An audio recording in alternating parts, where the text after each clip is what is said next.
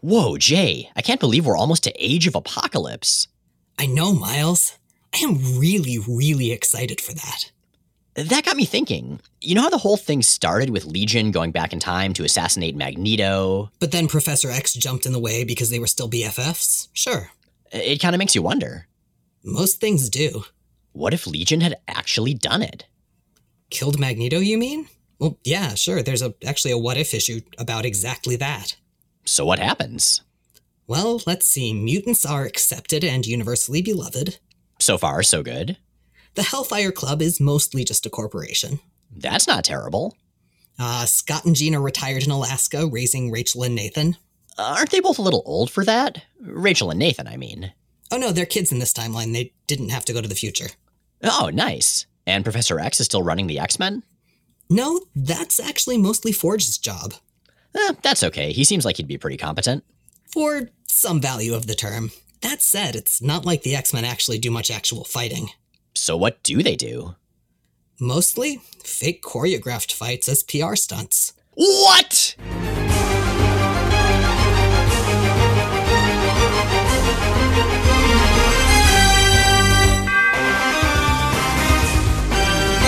I'm Jay Edidin.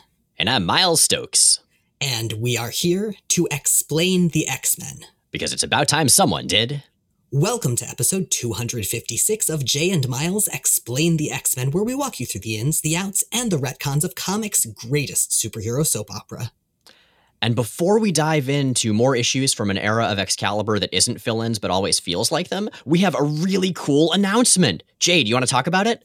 Yeah, so as some of y'all know, those of you who follow us um, on on social media and on the blog, in June, um, we donated the entire um, everything that we made from from TeePublic from our merch sales to Trans Lifeline, and we just got we we we announced that a lot. A lot of people bought stuff, um, and we just got the final number from TeePublic, and y'all co- collectively um, raised $561.29. Holy crap, everybody. And obviously, we're going to throw in the remainder to get it to an even 616 because, of course.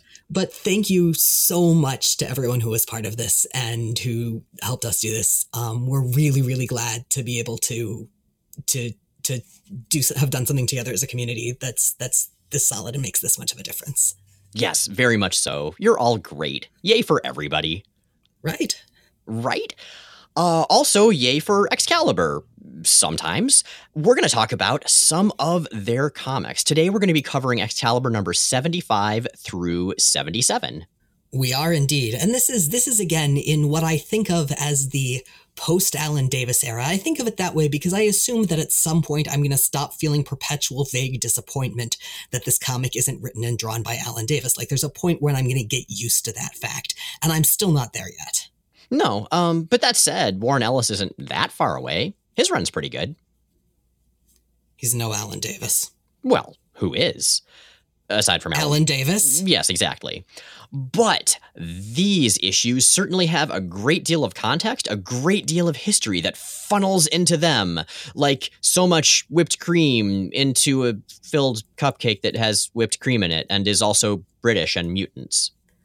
Well, that's sort of an appropriate metaphor in terms of things that are fresh fresh baked because over the course of its last few issues excalibur has become a very very different comic from the one that we're used to its core cast still consists of Nightcrawler, the furry blue teleporter who wears a turtleneck like nobody's business.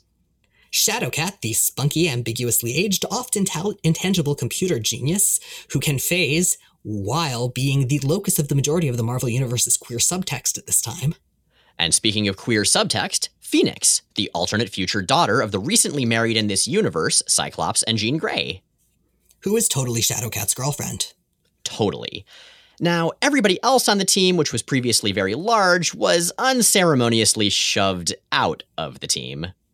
And when we say shoved out, we mean by the writer and by Marvel. Like, they weren't fired, they were just sort of not there anymore. And that included previous team leader Captain Britain, who was lost in the time stream off panel and his partner Megan, who's been racked with grief and shapeshifting uncooperatively because of said grief.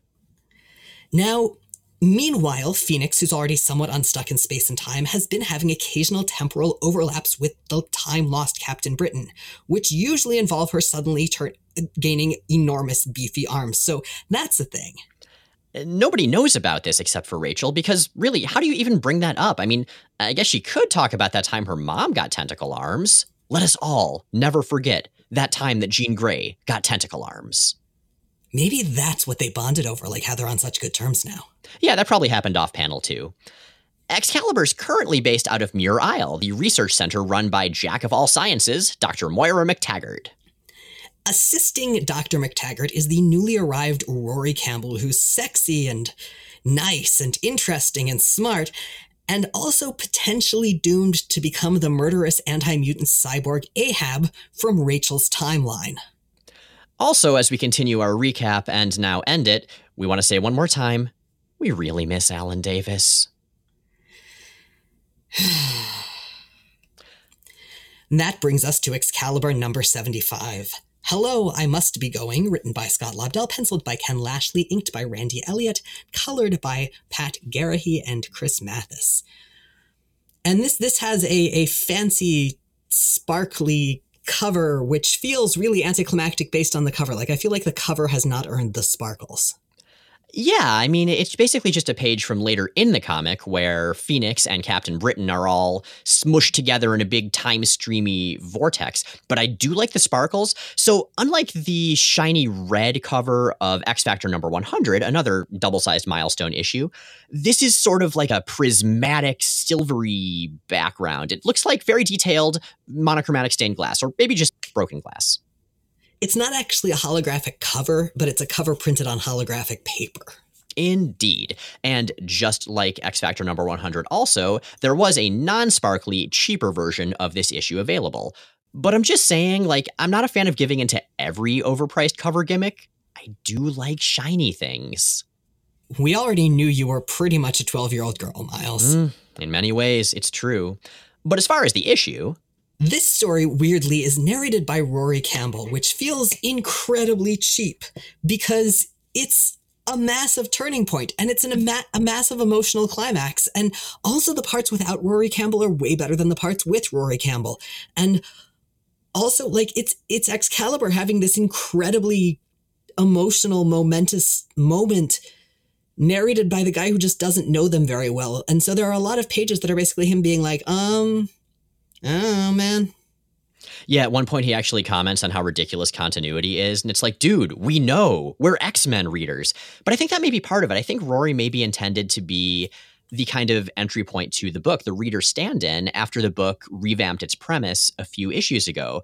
But I don't think it really works. I mean, especially Nightcrawler and Kitty are two incredibly well known characters to anyone even casually versed in X Men. Yeah, if anyone should have narrated this issue outside of, of, of Phoenix, outside of Rachel Summers, it's definitely Shadowcat. But no, we get Rory Campbell. This issue comes out in the immediate aftermath of X-Men, X-Men 30, that's Scott and Jean's wedding. Rachel ferries Excalibur home positively giddy because now her parents are married, she's reconciled with Jean, and she might have a chance to exist legitimately in this timeline after all. And this does seem a little weird because obviously, whatever kid they may or may not have may or may not turn into someone even remotely like her, and certainly won't turn into exactly her because she's had all these strange experiences in an alternate universe. But at the same time, I get it. Rachel Summers has always felt like she didn't belong anywhere. And if she can have just this one little link, it's incredibly meaningful to her. But she can't because Megan is waiting for her back on Muir, Muir Isle. And Megan has worked out that Brian is coming back or trying to come back because she is at her sexiest, basically. It's very creepy and it's very weird, and I don't like it. I mean, listen to this line. Look how my body has morphed in preparation for his return. Who even says shit like that?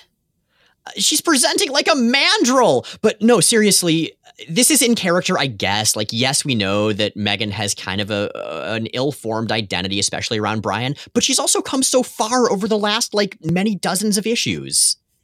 It's bad, and I don't like it. Um, Anyway, this intensely uncomfortable scene is interrupted by a mysterious cloaked figure at the door. Whoever it is, Kurt called them, and as it turns out, it is his sister and or girlfriend, Amanda Sefton, aka Jimaine Szardos, now aka Day Tripper.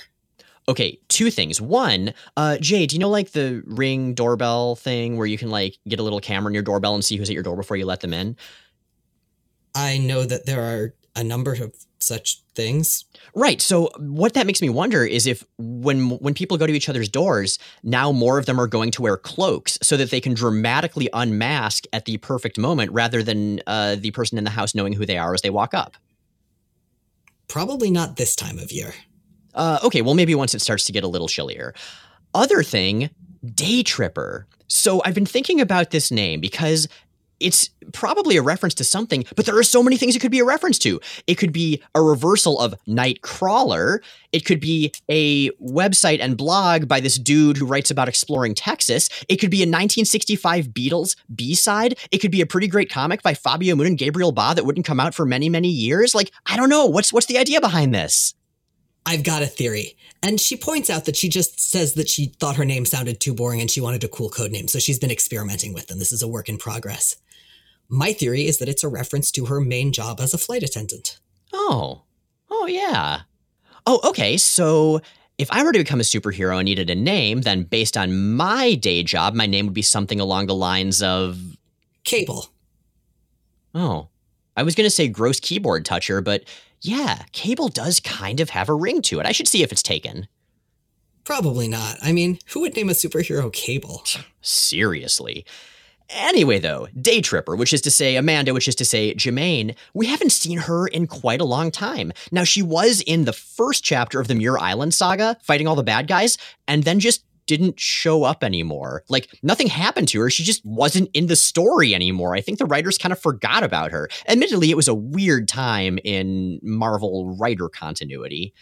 But the last time we saw her and Nightcrawler really interacting was way back in 1986, way back in Uncanny number 204. Didn't he dump her because he was having an existential crisis about the Beyonder? He did. He was like, "Oh, apparently like God does exist, but he's this douchebag with a jerry curl and now I'm all messed up and uh you probably just used magic to make me love you anyway. I'm an asshole. I'm going to go mope and then you're not going to show up in a comic for many years." See, that's super crappy if you're a main character, like breaking up with your supporting character partner, because it basically kicks them out of the comic. Yeah, seriously. Well, uh, I'm glad Kurt's being much nicer to her these days. Hey, why did he bring her here?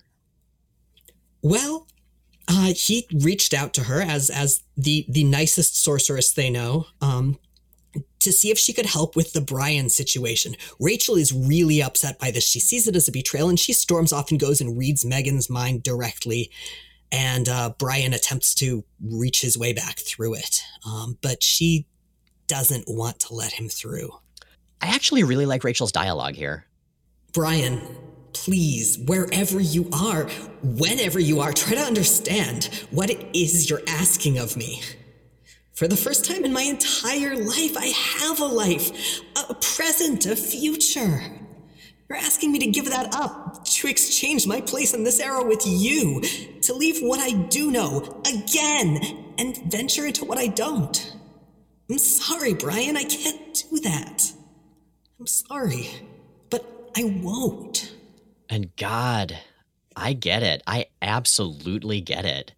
I mean, I don't know what the right thing to do is here. I, I, guess the heroic thing to do would be for her to just sacrifice herself without a thought. But I like that she doesn't because this is the Rachel we know. This is a Rachel who's learned to hold on desperately to whatever semblance of a normal life she can have because she didn't get to for most of her life. Is that the heroic thing? Because presumably, when you're saying heroic, you're talking about altruistic. And on one hand, yeah, people miss Brian, Megan misses Brian. On the other hand, if we're talking about who has the capacity to do more overall good by being present on Earth in 616, it's unquestionably Rachel at this point. She's just exponentially more powerful. Also, she tends way less toward being an asshole. Well, she did try to destroy the entire universe because she was mad at someone once. You try to end the world one time and nobody ever shuts up about it. Jeez, I tell ya.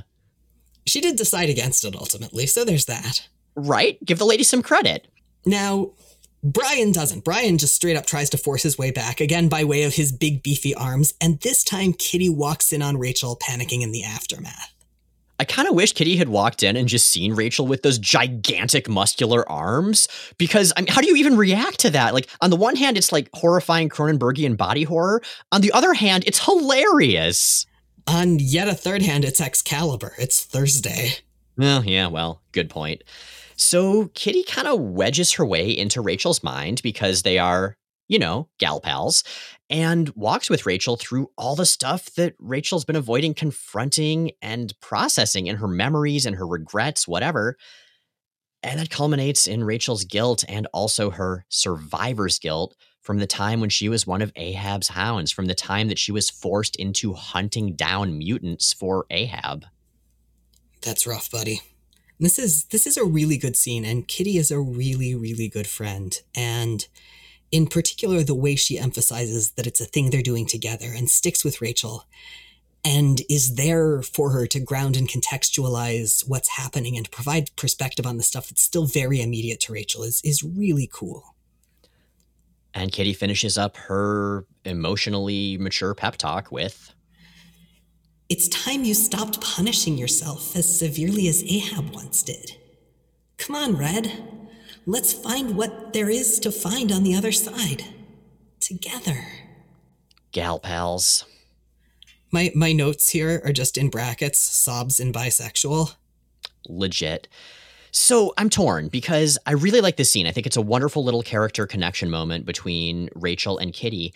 But what it leads into is Rachel deciding that she's going to sacrifice herself by going into the time stream to save Brian. And I guess I don't really see the connection between her survivor's guilt and her wanting to hang on to her life. Like those seem like two different things.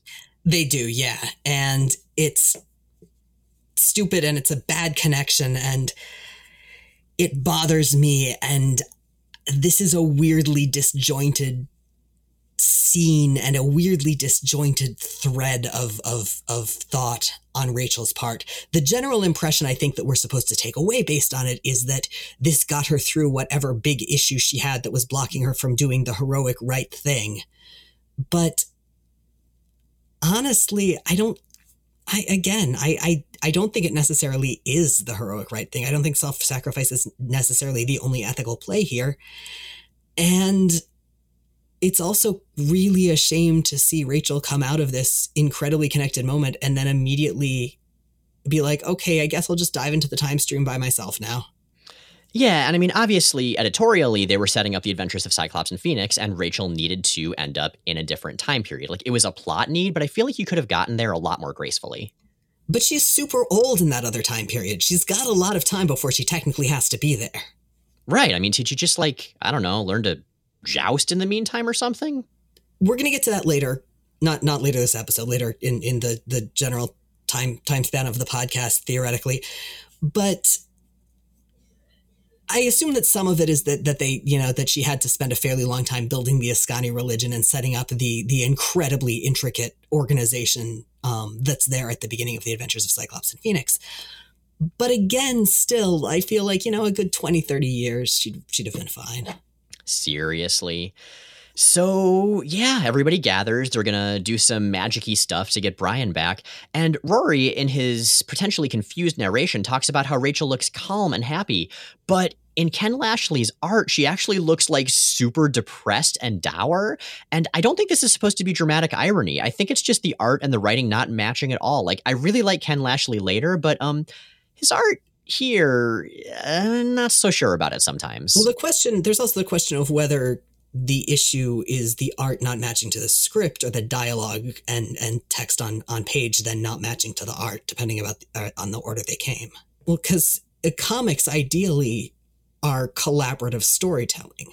Like it's not just the artist following detailed instructions yeah, valid point. And in the mighty Marvel manner, the dialogue would have come in after the art. So, mm, yeah, maybe the blame uh, falls on Scott Lobdell. Anyway, what Rachel is either happy or resigned about is the greater situation. And I think we should let Amanda explain this because it's really too silly to paraphrase. That's Day Tripper, thank you very much. Anyway, she says, Near as I can discern, my mystic abilities being fairly limited, is that Megan's love for Brian, theirs for each other, is acting as a sort of temporal anchor for his journey through time and space, pulling him back, if it is even possible, might not be doing him any favors. He's been trapped in a chronological wave, buffeted about to and fro from the dawn of time until the end of time, to the point where he might very well be insane when he returns. As this timeline's most powerful and glaring temporal anomaly, Brian's apparently trying to switch places with Phoenix. There may be a way to retrieve Captain Britain without sacrificing Rachel, but to be honest, it's not likely. And here I will draw from another source to for, for my reaction. Uh, in the words of the internet, thanks, I hate it. Yeah, yeah, basically that. I gotta say, like, if you're gonna do magical babble, I feel like you really need to work in some more hoary hosts of Hoggoth and Crimson Bands of Cyttorak, but uh, that's just my personal opinion. Yeah, Amanda is really good at making biz- big cosmic stuff sound kind of boring. Yeah, come on, Day Tripper. Trip that day better. So then there's this big magicy thingamajig that happens, and we experience it through Rory Campbell's point of view and narration. So what we get is kind of ambiguous and maybe a little anticlimactic. It's basically a big splash page of Rachel and Megan holding hands and yelling, and the narrative equivalent of, of a prolonged, who the hell even knows, man? And time gets very swirly as they enter the time stream itself, and a whole bunch of alternate universe people pop up. Although mostly they just look like the regular universe characters that we know. It's a bunch of random X Men folks. But like their their their little statuettes haven't been painted yet. Yeah, yeah, based on the coloring, or maybe the colorist just ran out of time. I don't know. And while Rachel is probing around in the time stream trying to find Brian, which she does, Rory has his own time stream experience. I guess he was standing too close and he he looked in the trap despite Ray's advice. And he sees Ahab. He sees his future self, which is basically him with, you know, robot arms and a beard looking real mean. He doesn't know who Ahab is, but he knows that this is probably not great. Well, his conditional future self. Honestly, if he doesn't have context for this dude, why is this? I, losing the limbs is rough, but like knowing that your future was cyborg pirate, which I feel like is what you'd kind of get just from looking at Ahab. There, there are worse fates. Oh, it's true, but something something time stream, something something emotional resonance, something something Ahab just looks mean. Look at him. He looks like a jerk. Anyway, that's beside the point because the real center of this comic is that Rachel realizes that she can't pull Brian through. She has to trade places with him. And Kurt objects, but she decides she's going to do it anyway. And Rachel, as she disappears into the time stream, has one last request for the obvious person she should have share her last moments with, Kitty Pryde. When I'm born to Scott and Jean, Promise me you'll hold me in your arms, keep me safe and warm, and give me a kiss hello. Oh, God. I have a lot of objections to a lot of things in this issue, but oh, the fucking feelings that it pulls forth when it does things right. I love Rachel Summers. I love her as a character so much. And this is going to be the last we're going to see of her as a major character for a long, long time. And in my personal opinion, this era is going to be the last time we're ever going to see her written as a very interesting character that feels the way she used to. Yeah, she's had a very occasional moments since, but this is really, I mean, really, I feel like Days of Future Yet to Come is where representations of Rachel Summers kind of peak. Yeah, I mean, honestly, after Alan Davis, I don't know that anyone ever really got her again, even when Chris Claremont, the guy who created her, came back to writing X Men years later. Brian is now back with his own impressive space time mullet and insists that everyone call him Britannic. Fucking Brian. This was not worth losing Rachel for. No, although I gotta say, the red body stocking he wears with like weird black patterns, kind of Archangel style all over it, I did really enjoy drawing him in that costume in my middle school notebooks. So at least we got that out of the trade. But I agree, that doesn't even out to losing Rachel. So there's a bit of narration about how the universe is now correcting itself by putting Rachel back into the time stream. But A, it's sending her to the wrong alternate timeline. It's not sending her back to Earth 811. And B, why now? She's been displaced in time for like years and years and years and years and years. And C, Captain Britain Corps exists to be universe hoppers. I mean, they're they're they mostly stay in their own universes, but they kind of have hall passes to the multiverse. Yeah, and I guess it gets kind of weird as far as what's the time stream and what's the multiverse because they're sort of but not exactly the same thing in the Marvel universe, but yeah, hooray for where the plot apparently was supposed to go. Scott Lobdell, from what I've read, just kind of wanted to shake things up, and admittedly he did, but but goddamn. So as for Rachel, she is indeed off to Cable's future, Earth 4935. Like we mentioned, she's going to become Mother Askani. And we learn about that journey in the 1999 and 2000 miniseries X Men Phoenix. And the next time Rachel really appears in earnest as a major character is going to be way later than that in Extreme X Men when Chris Claremont comes back. She turns into a dinosaur at one point. It's pretty weird. To add insult to injury, the 616 version of her is never going to be born. Yeah, yeah. So there's that. I mean, I guess technically there's still time. Scott and Jean are both back from the dead, so. That's complicated and extra weird. Well, anyway, we uh, have a backup story after that. Excalibur number 75 also has A Demon Went to Church on Tuesday. This is written by Jim Krueger, penciled and inked by Tim Sale, and colored by Gregory Wright. And it's very much a backup story. Kurt saves a woman from a fire and she freaks out and calls him a demon. Glum and miserable, Kurt heads to a church, goes to confession, and requests absolution for being a mutant. The priest drops some much needed wisdom on him, including a heavy handed moment of we all have our crosses to bear, juxtaposed with the X Men logo, so specifically, presumably, a St. Andrew's cross in this case. So I didn't really like this story at first, and then I read it again, and I found that the more I read it, the more it grew on me. And I think a lot of that is that Tim Sale's art is freaking gorgeous. It's all moody yeah, and shadowy. Really yeah, oh, it's it's wonderful. And I don't know, it kind of explores a, a character conflict that we've seen handled very badly at times, which is uh, comparing the carefree, swashbuckling entertainer Kurt Wagner to the pious and in some ways self-loathing, very serious Kurt Wagner. And that's not something that's handled well often. Honestly, I think this is one of the better examples just because it specifically addresses it. It has Kurt thinking about, you know, his days as a performer in the circus, and then it has him hated and feared by this woman whose life he saved and talking to a priest about it, just being really honest and saying, "Yeah, I feel like I've sinned just by being born a mutant." Like, it's a backup story, absolutely. There is no continuity implication, but I think it's a nice little character piece personally it also basically concludes that it sucks to be an X-Man. So yeah, there's that. I mean, kind of does suck to be an X-Man a lot of the time. Yeah, kind of does. It also really reminded me of um, a scene from. I feel like we can talk about plot points from the movie Logan, right? Like it's been a few years. Yeah, it's been a few years. Okay. Well, there's a scene that juxtaposes the Christian cross and the X Men logo, and I think does it very tastefully. And yeah, this kind of reminded me of that. It, it would have been much more awkward if they'd done it during during the time that Wolverine actually got crucified on, on a St. Andrew's cross. Oh, uh, yeah, yeah, they were kind of walking a fine line with that one. It's true. But that takes us to Excalibur number 76, Dog Years, written by Scott Lobdell and Richard Ashford, penciled once again by Ken Lashley, inked by Randy Elliott, and colored by Pat Garrahy and Chris Matthys. This is the first half of a two parter that is uh, significantly less consequential. It is, however, a Nightcrawler story, which is what makes me kind of wonder about that last backup and whether it was specifically there to be something of a, a structural or tonal lead in into this story. Oh, hard to say.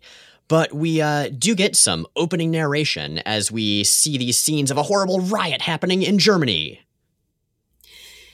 Nearly half a century since the death of Adolf Hitler, Ten years after Orwell's Big Brother failed to appear. Four years since the fall of the Berlin Wall. Two years after the breakup of the Soviet Union. The streets are once again awash with fascism and racism. Hey, wait, all that math is wrong. It's 2019 now. Those numbers are 25 years too small. Unless. Miles. Miles. Yeah, yeah. Everything is terrible all the time. I'd also like to point out that per the novel's chronology, Big Brother would have been established for some time by the year 1984. Take that, Scott Lobdell and Richard Ashford. So, anyway, all of this racially based rioting is watched over by everybody's favorite Skeletor, but without the furry panties, bad guy, Despair, and everybody's favorite ram horned green skinned sorceress, Margali Szardos. He really needs furry panties. He really specifically needs furry panties because of a panel next issue. Oh, uh, I guess we'll get to that. Intriguing. Okay, you know how everyone's butts get drawn in like a weird level of detail when they're in superhero costumes? Yeah, totally. Okay, so there's a moment when we can see like the musculature of his legs really quickly, or really, really clearly, and his back, but then his butt's just sort of like a circle, like he has no butt crack. Oh, well, maybe that's why he's so mad and does supervillain things. He, he just has like one all encompassing buttock. A unibuttock. That presents some difficulties. Although I guess he's a fear um, lord rather than a mammal, so I don't even know how digestion works. Like, how do you poop out negative emotion? Does he poop out negative emotion? Like, what's the byproduct of his digestive process? Uh, evil magic powers? I, I, I'm not. I'm really not sure how this works. Maybe, maybe he only has has like proper butt anatomy when it's convenient. Maybe. Okay, fearlordbuttanatomy.wikipedia.org. Uh, no, the site doesn't exist. I guess we'd better create it. Like there are a lot of other things that it would significantly complicate because butts are basically what what makes it possible for us to be fully bipedal. Yeah. Well, I guess he probably just, you know, hovers. I mean, he's a magic guy. Anyway, Anyway, we may be getting slightly off track here. So, the last X book we saw D'Spayre in was actually Uncanny 144 way back in 1981. That was the story with Lee Forrester and stuff. His deal is that he amplifies and feeds off of negative emotions. He's just a super jerk. Wait, didn't Rachel fight him in Excalibur? You know, I thought the same thing and I looked it up. That was actually Nightmare. I always get the two of them confused. Anyway, you can hear all about uh, D'Spayre's earlier clash with with at least one of the X Men in episode 14 of this podcast, uh, the classily titled "Look Upon My Man Thing and Despair." I don't think we've ever had a better title than that episode. I don't think we ever will. Yeah, no, probably not. So, anyway, he was also created by Cthulhu's son, using as raw materials the fear that was created by the sinking of Atlantis and Lemuria. And that's pretty awesome, right? Um, also, and more significantly to this story, he makes his first appearance in Excalibur number 76 while reciting a bad rewrite of the Rolling Stones' Sympathy for the Devil. So, I didn't catch that at all until you pointed it out. And I like now have a little more respect for Scott Lobdell and Richard Ashford. I'm not sure which plotted and which scripted, but whoever scripted, my hat is off to you, sir. For like specifically this, not necessarily for other stuff in the comic, because I'm not so big on this era. And I am balancing that out by putting my hat back on in judgment. That's legit. My judgment hat. Mm. Now, Margali Szardos was last seen way back in King Size X Men Annual number four. She is Nightcrawler's adoptive mom, and in that annual, she fully built a working replica of Dante's Inferno just to trap Kurt in it so that she could let him know how mad she was at him. I feel like Dr. Benjamin Spock would have some opinions about this. Yeah, probably, probably legit. Nightcrawler has all the worst moms. God, he really does. Does he ever have a third mom? Is she terrible also? Probably. Ooh, ooh, ooh. So this makes me think of the layers of of, of brain um membrane. Oh yeah, the blood-brain barrier. There's the Yeah. There's the Pia Mater, the Arachnoid Mater, and the Dura Mater. Specifically, the Pious Mother, the Spider Mother, and the Tough Mother.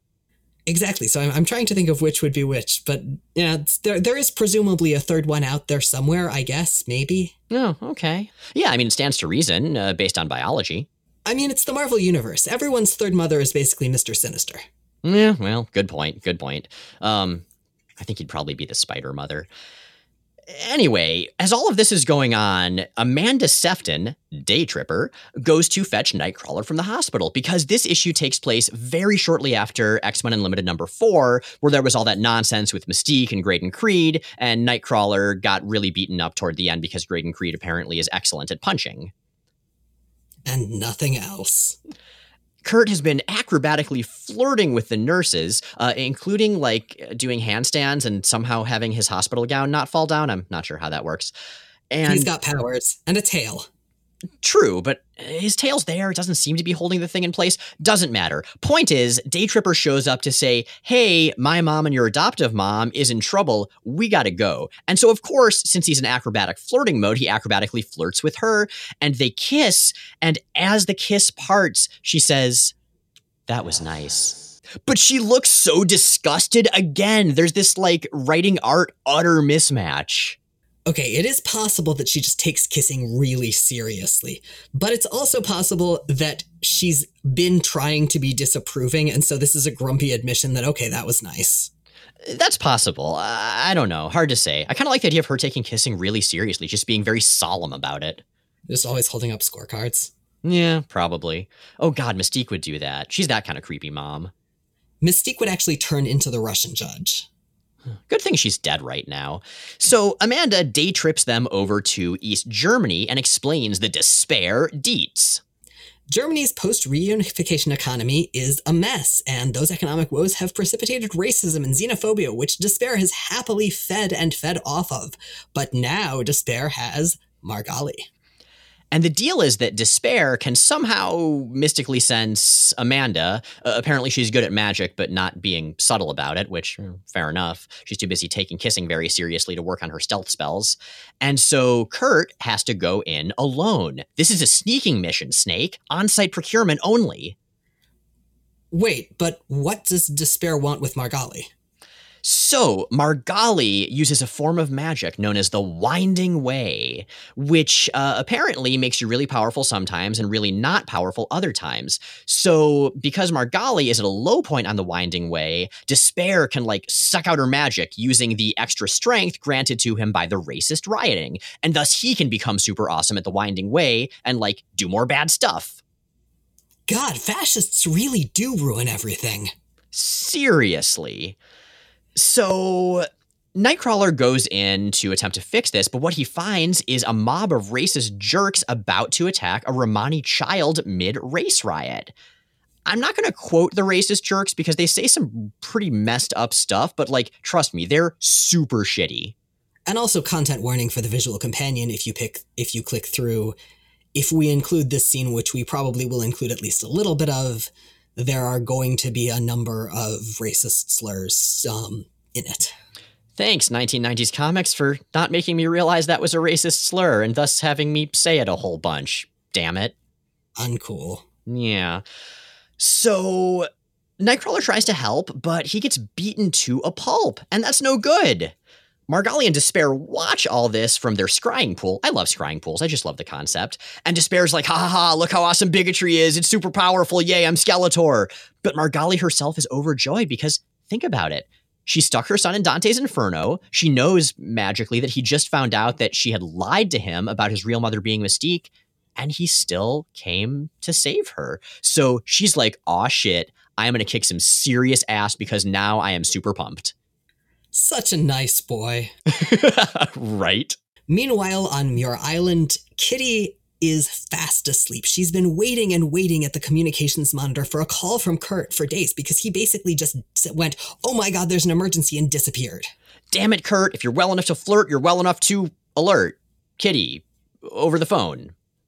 Also, like, can't Shi'ar communicators ring on multiple phones? I mean, it was the 1990s. Like, so if someone called your number, it would ring every phone in your house. I feel like Muir Island would absolutely have that ability, but eh, what can you do? Maybe Britanic just messed them all up somehow. Yeah, probably he couldn't figure them out and just punched them a whole bunch, and now they don't work quite right. They couldn't fully repair them.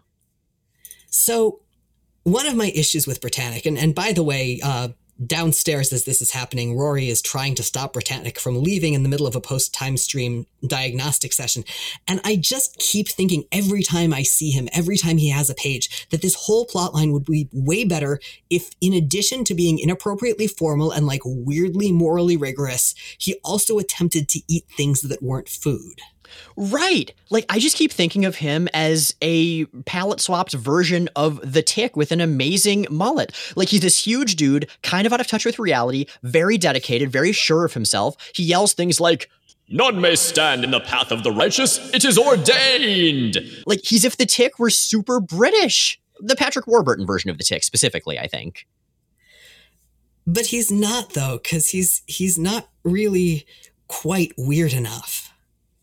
That's the thing. It was this giant plot thread last issue. We lost a character who'd been around for decades to bring him back. You'd think they'd want to focus on this new, mysterious, important character, but he's just in the background in this one scene and he's boring. You'd think they'd at least make some kind of effort to make him seem worth the sacrifice. I know. I mean, he'll be Britannicing for a little bit after this, but I wanted him to be cooler instead of just having a kind of neat costume. I would settle for dopier. I feel like, again, Brian Braddock is fun when he is when he is just sort of the worst. So having him basically pratfall through the time stream would have been fine. Yeah. Well, anyway, he's got to do some sort of mission. So Megan, who at this point is all like, "Ooh, I am mysterious and I must do whatever Brian wants," and Kitty Pryde, who's like, "I got to keep an eye on these kids," go off, and they're they're not going to be in next issue. Speaking of next issue, let's talk about Excalibur number 77, Lowest Common Denominator. Sure is. Written by Scott Lobdell, Richard Ashford, and Chris Cooper. Penciled by Ken Lashley and Robert Brown. Inked by Randy Elliott, Keith Champagne, Jason Gorder, and Don Hudson. But colored by alone Chris Matthys. Maybe Chris Matthys is actually the name of an artist collective. Maybe Chris Matthys is basically the colorist equivalent of Britanic. Maybe he came through the time stream newly equipped with a really righteous mullet, amped up powers, and a new drive to just color the hell out of this issue. Could be, could be. I mean, the coloring's pretty good, so uh, nice work. It's not shabby. Yeah. Anyway, it's flashback time as this issue begins as an adorable, tiny Kurt Wagner meets up with his friend Christian. But Christian says they can't be friends anymore because Christian's bigoted anti Romani and anti mutant dad, who conflates the two, which is actually a really nice and really sad story touch, said that he'd kill Christian if Christian hangs out with Kurt anymore. And as Christian steps into the light, we see that he's already been beaten up really badly and he runs away. And Kurt's like, Oh no, God, I'm so sorry. I'll, I'll try not to be a demon anymore. God, please just make me good. It's genuinely tragic. One thing about this issue, like the last issue felt very Richard Ashfordy in terms of the dialogue. It's much better this time. And I wonder if that's the influence of Chris Cooper, the third writer. But a very sweet and not currently green Margali Szardos comes to comfort her adoptive son, telling him that love always lasts longer than hate. And it's actually really sweet. Yeah, I mean, she got kind of horrible later but at the time, in the moment, you know, when Kurt was little, she was actually a pretty good parent. Yeah, she doesn't even create a horrible demonic hell realm to trap him in even once here. That we know of. Okay, maybe that happens after the scene. But back in the present day, back in the present time, Kurt comes to having been knocked about in this race riot and manages to get both himself and the kid he was protecting away. But the violence is just getting worse and worse and worse. And despair shows up astrally, mystically, somethingly to taunt Kurt. Yeah, so despair shows up and um, he he decides he's going to taunt Kurt about how he's going to use all of this hatred to steal all of Margali's magic.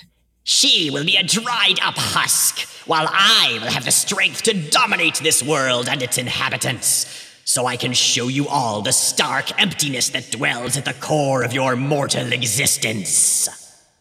Wouldn't that mostly just be pertinent to Iron Man? Stark emptiness. At the core, because like he's inside the suit. I see what you did there. Yeah, yeah. Thank you. I feel like rather than this big plot, though, like couldn't he just do some free showings of some Werner Herzog films or something, or some Lars von Trier, or maybe just like the wrong two Coen Brothers movies back to back? Seriously, there are way easier ways to depress a large quantity of people. So Amanda shows up to teleport Kurt to D'Spayre's base in in the catacombs of whatever city they're in, and Kurt, ever the swashbuckling opportunist, sees a pair of crossed blades on the wall and realizes. And I may have just discovered the perfect foil against D'Spayre's plan. Because it's a sword, and swords are foils sometimes, and I think one of them is here. So, Nightcrawler interrupts D'Spayre's Margali murdering ritual by throwing D'Spayre a sword of his own. And going off on a spate of swashbucklery silliness that I have to think in this specific context is actually a tactical move, given that he's fighting against despair with with again gleeful silliness. Having set forth my challenge, honor requires that you be armed, sirrah. Though I dare say a blackguard like yourself knows as little about honor as he knows about how to treat a lady. Now, as for your offense upon said lady, let my blade make answer. Have at thee!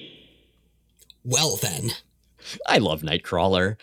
But unfortunately, all of that bravado isn't enough because despair nonetheless starts to win, and he's about to feed on Kurt to bring forth the most dark and disturbing memories Kurt has, and then to dine upon them like they're, you know, food. But like dark and disturbing food, prepared really well. Uh, yeah, exactly. Uh, do you remember that one time that um, Burger King had a Halloween Whopper and it had a black bun, and the main feedback that people gave forth is that it made them poop green?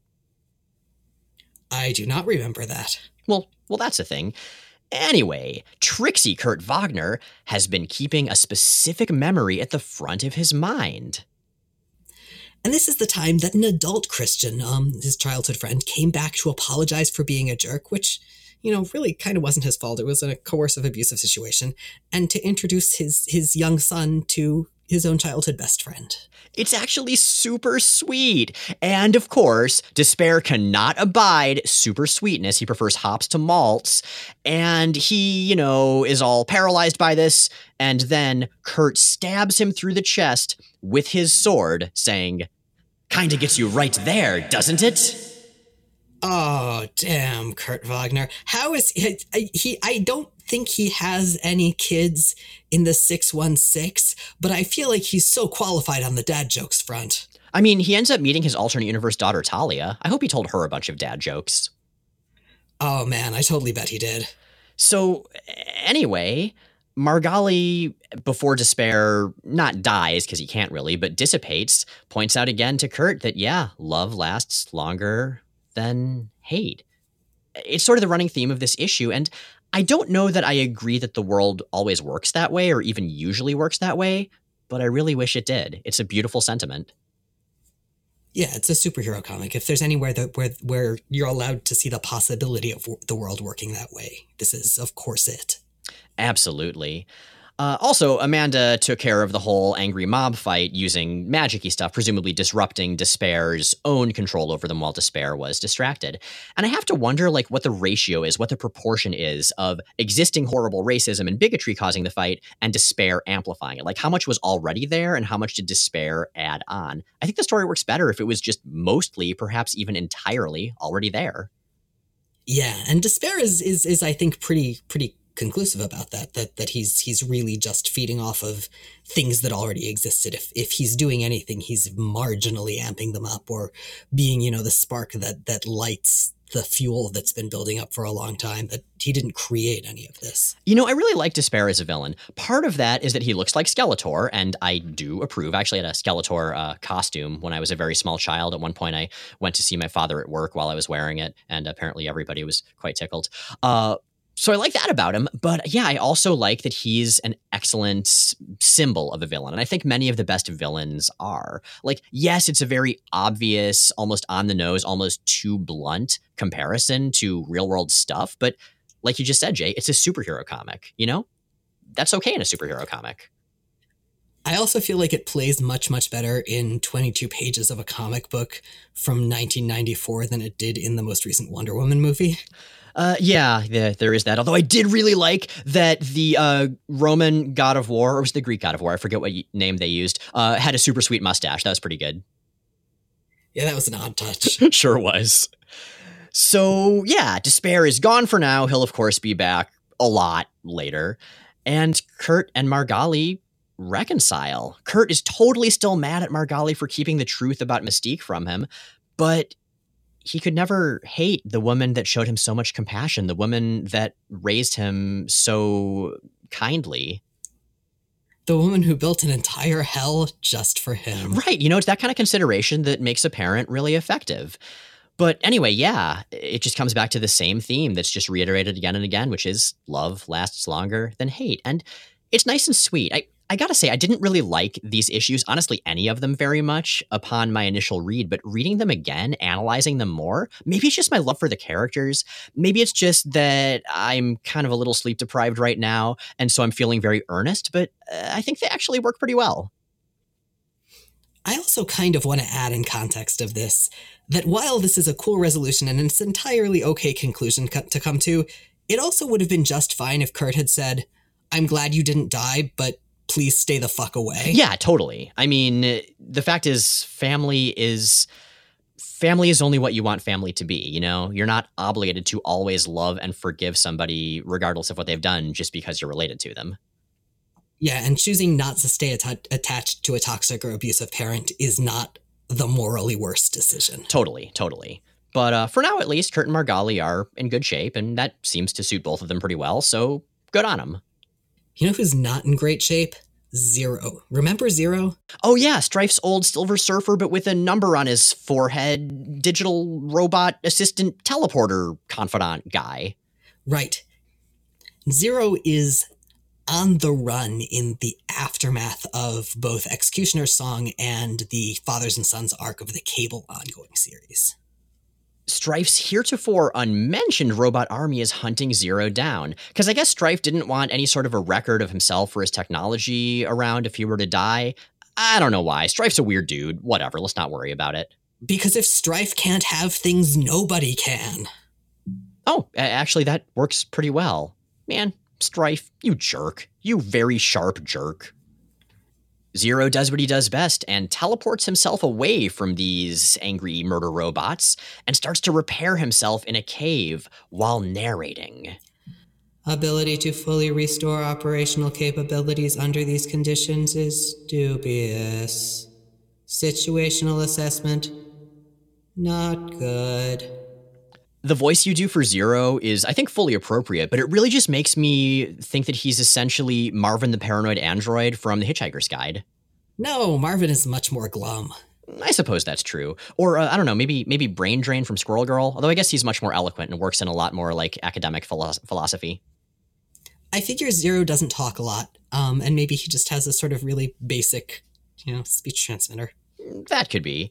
But suddenly, another robotic figure that answered the techno organic to techno organic all call that Zero put out through, you know, cyberspace or something along those lines. Uh, yeah, this person appears and identifies itself when Zero asks who it is as one of the Phalanx. Remember them? Those creepy liquid robot people that often show up as resurrected X characters? Yeah, them. Have we seen much of them yet? I mean, Candy Southern and Cameron Hodge, mainly, and also some soldiers that turned into pink goo when they got punched. Good point. Now, they're going to become a much, much bigger deal in the fairly near future, but they're not quite there yet. Because Zero says, no, this other person is not one of the Phalanx anymore. Zero has freed them. And this new person introduces themselves as Doug Ramsey. Whoa! Like, he's half a muscly human dude, like on his left side, or I guess his right side, our left, uh, stage right, audience left, and half this explosion of robotics on the other side. He looks super awesome, and also, he's never gonna be drawn this way again. But, uh, that's cool, because he looks super awesome here. Also, kind of a hell of a cliffhanger. Yeah. Now, we'll later find out that it's not exactly Doug Ramsey. Well, it's not really Doug Ramsey at all. Uh, it'll be a whole thing, but it will lead to a Warlock miniseries. Well, it was an ongoing and then it got canceled, written by Louise Simonson. It was part of Marvel's short lived M Tech line. And it's pretty charming. But before we get to the very end of this this issue, before we move on to questions, I want to discuss something that comes after the story, and that is the world's cutest pinup. Yeah, there's this pinup of like tiny, tiny Nightcrawler. He's got to be, I don't know, like six or seven years old at this point, and he's all cartoonily drawn because he's a little kid and he's cute and he's blue and he's chasing a butterfly, I think. Yeah. It's very cute. Yes. You know who's also very cute? Our listeners, and they've got questions.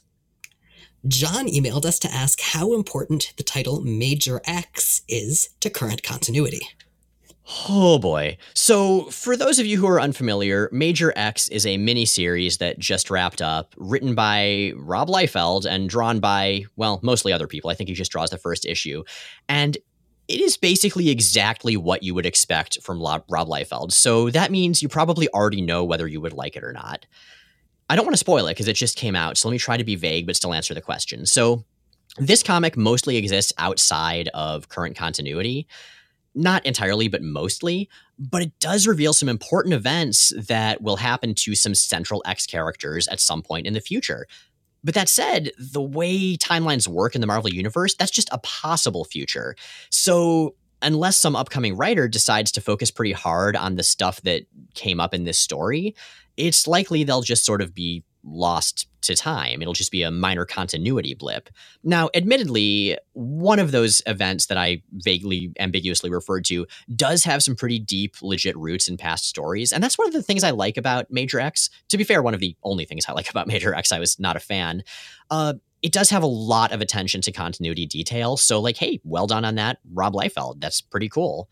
But honestly, this book, being a Rob Liefeld book that feels like it came straight out of 1991, is so totally different from anything that's been published in the last 25 years that I would be very surprised if anybody was eager to pick up on pretty much anything from it.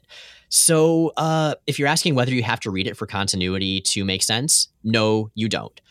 Basically, if you like Rob Liefeld, or 1991 style comics, you should read it. Otherwise, you can probably skip it or just like wait till it comes to Marvel Unlimited. Jay Elio asks on Tumblr, I have no idea if I said that right. Who, in your opinion, is the most important member of the X Men? I know it's an ensemble, but who do you feel is the true heart of the story? I know many would say Wolverine, but I wondered what your opinions are.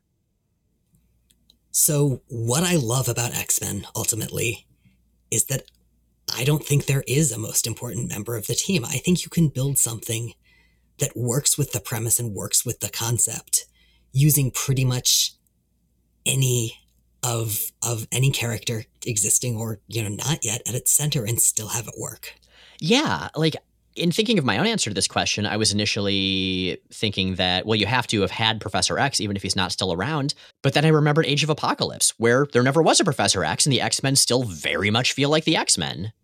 I don't think you even necessarily need him as an inspiring figure relative to this. You, you don't really even need the team to be named after him. There are a lot of ways that you could you could write them as having organically arisen and even organically come into that particular name. Yeah, and that's one of the things I really enjoy about the X-Men. Like there have been significant eras of the book where any character you could say is the central character, they haven't been around, you know? I mean, the Outback era didn't have Cyclops Wolverine was dead for a long time. Storm was de-aged and away from the team for a long time, or just hanging out in Black Panther.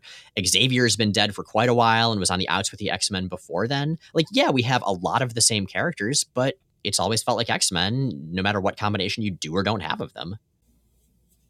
We are a fully listener supported podcast, and certain levels of support come with on air acknowledgement from various fictional characters and concepts, such as the Angry Claremontian narrator.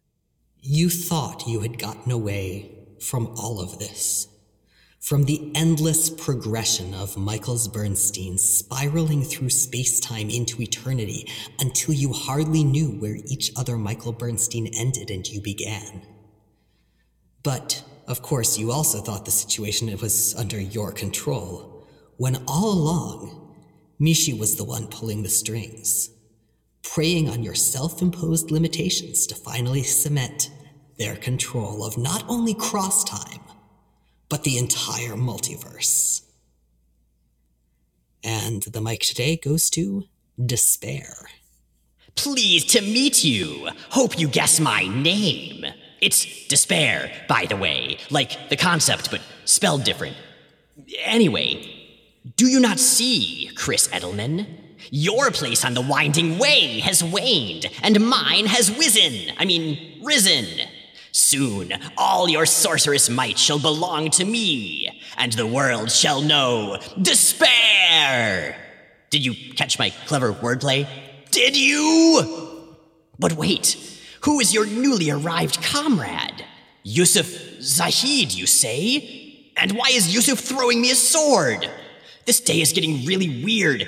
You wake up expecting villainous monologuing and devouring of souls, and then all of a sudden, ow, something, something, despair. And with that, Jay and Miles Explain the X Men is recorded in Forest Hills, New York, and Portland, Oregon, and produced by Matt Hunter. New episodes come out every Sunday on iTunes, Stitcher, Google Play, Spotify, at explainthexmen.com, and inside the very concept of despair. Check out explainthexmen.com for all kinds of extra content, including visual companions to every episode. Our show is 100% listener supported. If you'd like to help us stay on the air, ad free, and free of despair, check out the Patreon link at the top of explainthexmen.com. Thanks again to everyone who contributed to the Trans Lifeline fundraiser in the month of June. Um, you are rock stars, and we are so happy and so proud of you. Hell yeah. Next week, we're going to follow Rachel and her mullet into the time stream. As we jump to 1999 for X Men Phoenix.